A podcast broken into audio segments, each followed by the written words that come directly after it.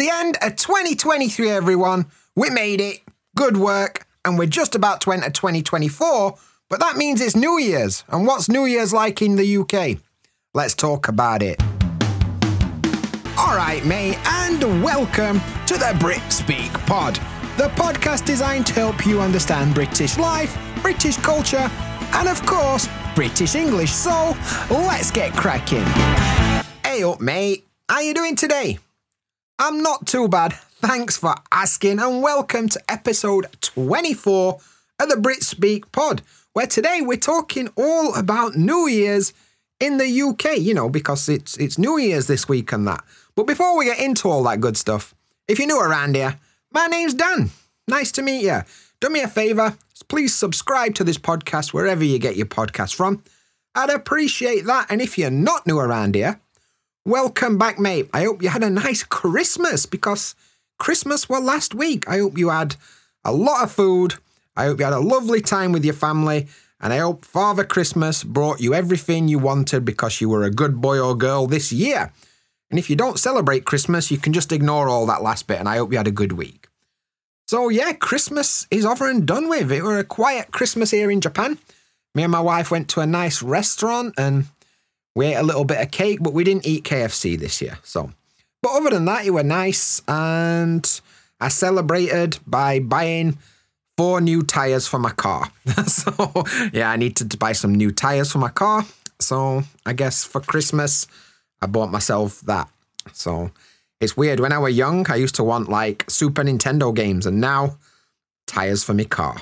Times have changed. Anyway, we're now pushing on to New Year, which is coming up this week. And this kind of lull between Christmas and New Year is a bit weird, isn't it? Know in UK, people usually go back to work and they start Christmas shopping and not Christmas shopping, Boxing Day sales and and all that stuff. But here in Japan, honestly, it's just another day. Like every chance at work, and I'm just working as usual, you know. So it's a bit of a weird one. So there's always that kind of high point of Christmas and the low point in the middle where you're waiting for New Year, which is like second Christmas, I suppose. So let's talk a little bit about how this works in the UK. So, of course, in the UK, we do celebrate uh, New Year. It's not as important as Christmas. I would say Christmas is more important to English people and British people than New Year, but New Year is still pretty important. Uh, like in Japan, I would say it's the other way around. Christmas, nobody really cares, but New Year's really important. Uh, the other way around in in England, it's like Christmas is number one and New Year is a close second. So, but anyway, we do celebrate. So December 31st is where things start, you know. Now, December 31st, we call New Year's Eve in the same way that December 24th is Christmas Eve, you know, the one before Eve. So, yeah, New Year's Eve, December 31st. And this is not a public holiday. Like, people usually go to work, to be honest. But in the evening, when they finish work, that's when things start kicking off. You know, somebody will have a party at their house, or you go to town and you'll go to a pub or a club or whatever with some friends and families. So, New Year's Eve is all about, well, to be honest, it's mainly about drinking, to be honest. These parties, as most British parties do, heavily involve alcohol. So, usually you get together with some friends and some family, whether it's at the pub or whether it's at somebody's house, and you all have a bit of a drink and a bit of food and a bit of a natter. And maybe you'll watch some New Year's Eve telly. There used to be like special shows on because it's New Year's Eve. I don't know, like Graham Norton's New Year's Eve bash, or I don't know. I never really used to watch TV on New Year's Eve. Too busy getting drunk, to be honest. But I'm pretty sure they have New Year's Eve telly. And the only thing I can really remember is they kind of show you all the New Year's Eves that have already happened. So, like, they'll show Australia because that's happened like eight hours before UK, you know? so you'll get to see fireworks in Sydney at about six o'clock or something. I don't know. Anyway, so you'll sit, you watch telly, you have a bit of a drink, bit of food, bit of a natter, and basically you're just counting down time to the main event. And of course, the main event is midnight, where Big Ben, bong, it's midnight, it's 12 o'clock. Happy New Year. So when this happens, usually two or three different things happen at the same time. So, first of all, on the telly, they'll show Big Ben uh, banging for midnight because, you know, why not? There's not a more famous clock in England, so why wouldn't you show Big Ben? And that's when everybody shouts, Happy New Year! And um, you're supposed to kiss and hug the person you love, your wife, your husband, your mistress, I don't know, whatever it is you do with your time. And I suppose if you like fancy someone but you're a bit shy, you could use that as an opportunity to to kiss them and like see where things go for New Year, I suppose. But yeah, you're supposed to to do that with the person that you love. Then there's usually some fireworks as well, like kicking off. Somebody in Ariel bought some fireworks and they set them off at midnight. We don't just have fireworks on bonfire night on November 5th, we also have them at New Year's, so probably you'll be able to see some fireworks. Growing up for me, I always lived on the top of a hill and that kind of overlooked the whole of the city, so I got to see loads of fireworks when I were younger. Just go and stand on road and I could see loads of fireworks. It were pretty good pretty good to be honest. And speaking of that, for some reason, I don't know if this is just a northern thing, but people would walk up and down the street and they'd have like pans, you know, for cooking and wooden spoons and they'd bash them, like banging the pans together. Now, now I think about it, I don't really know why that is, to be honest. I think they're kind of like ringing in the new year. I'm not really sure what that's all about. But they always used to do that. Um, yeah, I don't know, whatever. So the other thing that will always happen at midnight is people link hands, like they hold hands, but you kind of cross your arms and hold hands that way in a circle. So everybody gets together and they all hold each other's hands.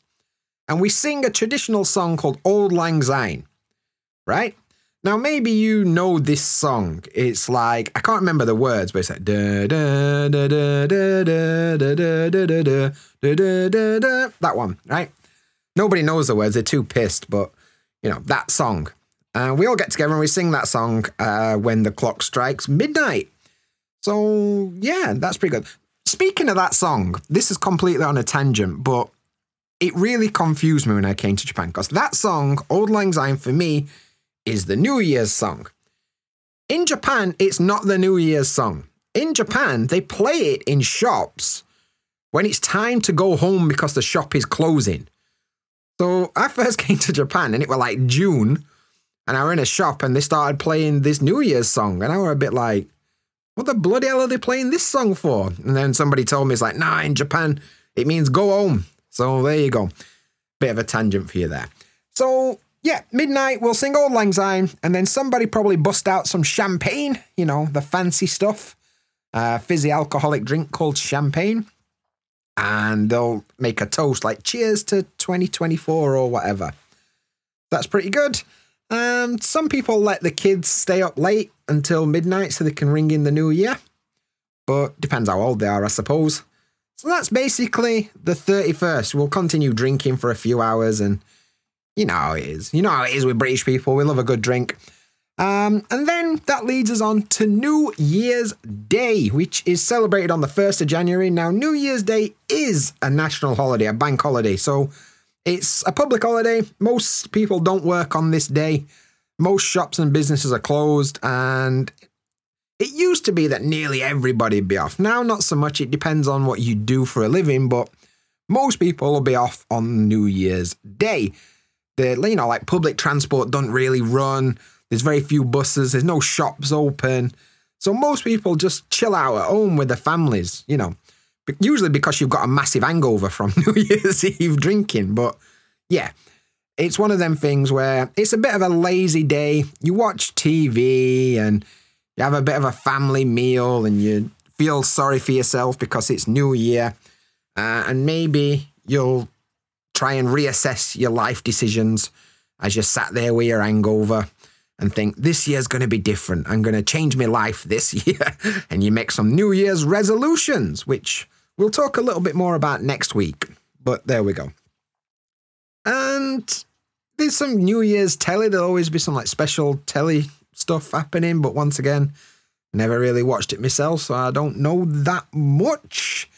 Um, I'm trying to work out if there's anything else that we particularly do.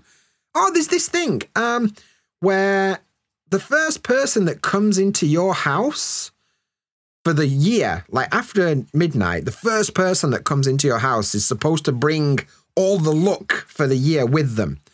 And the first person depends on like how lucky they are, how good of a year you're to have.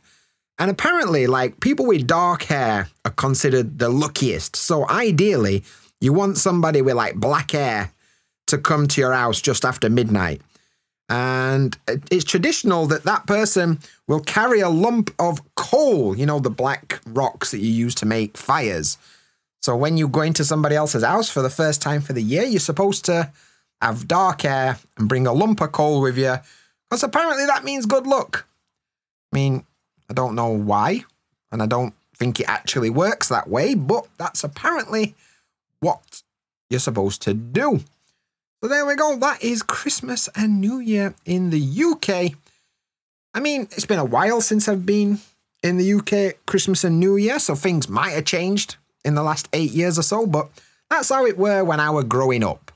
So hopefully that gives you a rough idea of what it's like. How about where you're like based? How is New Year celebrated where you are? For example, here in Japan, it's a bit different. Here in Japan, we when people usually have a bit of a drink, you know, like as normal. Then midnight we get the fireworks, that's the same. But then they do something called Hatsumode, which is basically the first shrine visit of the new year.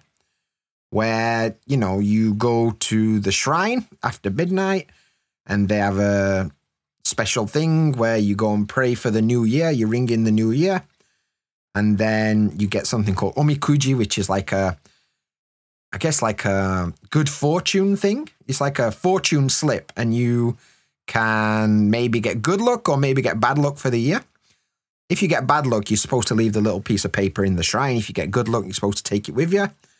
And yeah, that's a big thing. And also, they have something called osechi, which is a kind of special meal that they eat that I don't really understand. But basically, it's loads of different dishes and each dish represents something. There'll be like some beans and stuff that I, I don't really get it, but that's something that they do. Yeah. How about in your culture and your country? What kind of stuff do people do for New Year? You'll have to let me know, I'd love to know. But other than that, I just want to quickly reflect on 2023 because it's been an absolutely mad year for me personally. This time last year, I just lost my job and completely out of the blue. And, you know, it weren't a very good Christmas and New Year last year, truth be told. Um, but since then, I've managed to start my own business. I now teach online full time, teach by myself. I don't have a company. I'm my own company, I suppose, which I started in April 2023, which is insane. My Instagram and my social media is off the charts. It's way, way more than I could have ever expected. And now, for a living, I get to talk to cool people from all over the world, help them with their English, and I make videos and podcasts for you guys. And that's absolutely amazing. I've had some setbacks, lost a couple of family members. It's been a rough old year, truth be told, but we made it to the end. And I'm really looking forward to next year and seeing how far I can take this little journey that I'm on. So I hope you had a fantastic 2023.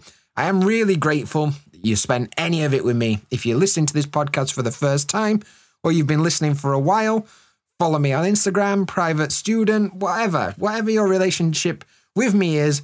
I'm so glad that you're here to share this with me. And let's keep working together to improve your English in 2024. Next week, we're back again. We're going to be talking about New Year's resolutions, setting some goals for 2024. But until then, have a lovely new year. Don't get too drunk. And I look forward to seeing you again next year. But that's it for this episode. And I'll see you in the next one. See you